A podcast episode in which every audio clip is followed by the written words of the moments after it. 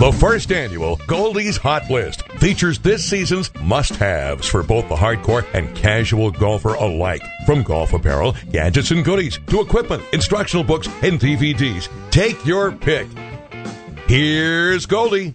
For the cigar smoking golfers in our listening audience, there's nothing better than the aroma of a fine cigar wafting through the air as you make your way around the course. This week's must have is the hole in one cigar holder. Looks like a golf ball, but has a hole in the middle, fitting up to a 54 ring size cigar with a T like prong that easily slips into the green as you take your shots. Never worry about where your cigar is, just concentrate on your swing. No more damaging your cigar from wet grass and fertilizers, leaving it behind, or even stepping on it. The Greens crew will thank you because it protects the course from further damage and even fits into the tee holders on golf carts. The hole in one cigar holder is manufactured in the USA and comprised of a durable plastic material in either white or gold color. A solid silver and gold version is also available the perfect gift for the cigar aficionados in your life. The hole in one cigar holder can be personalized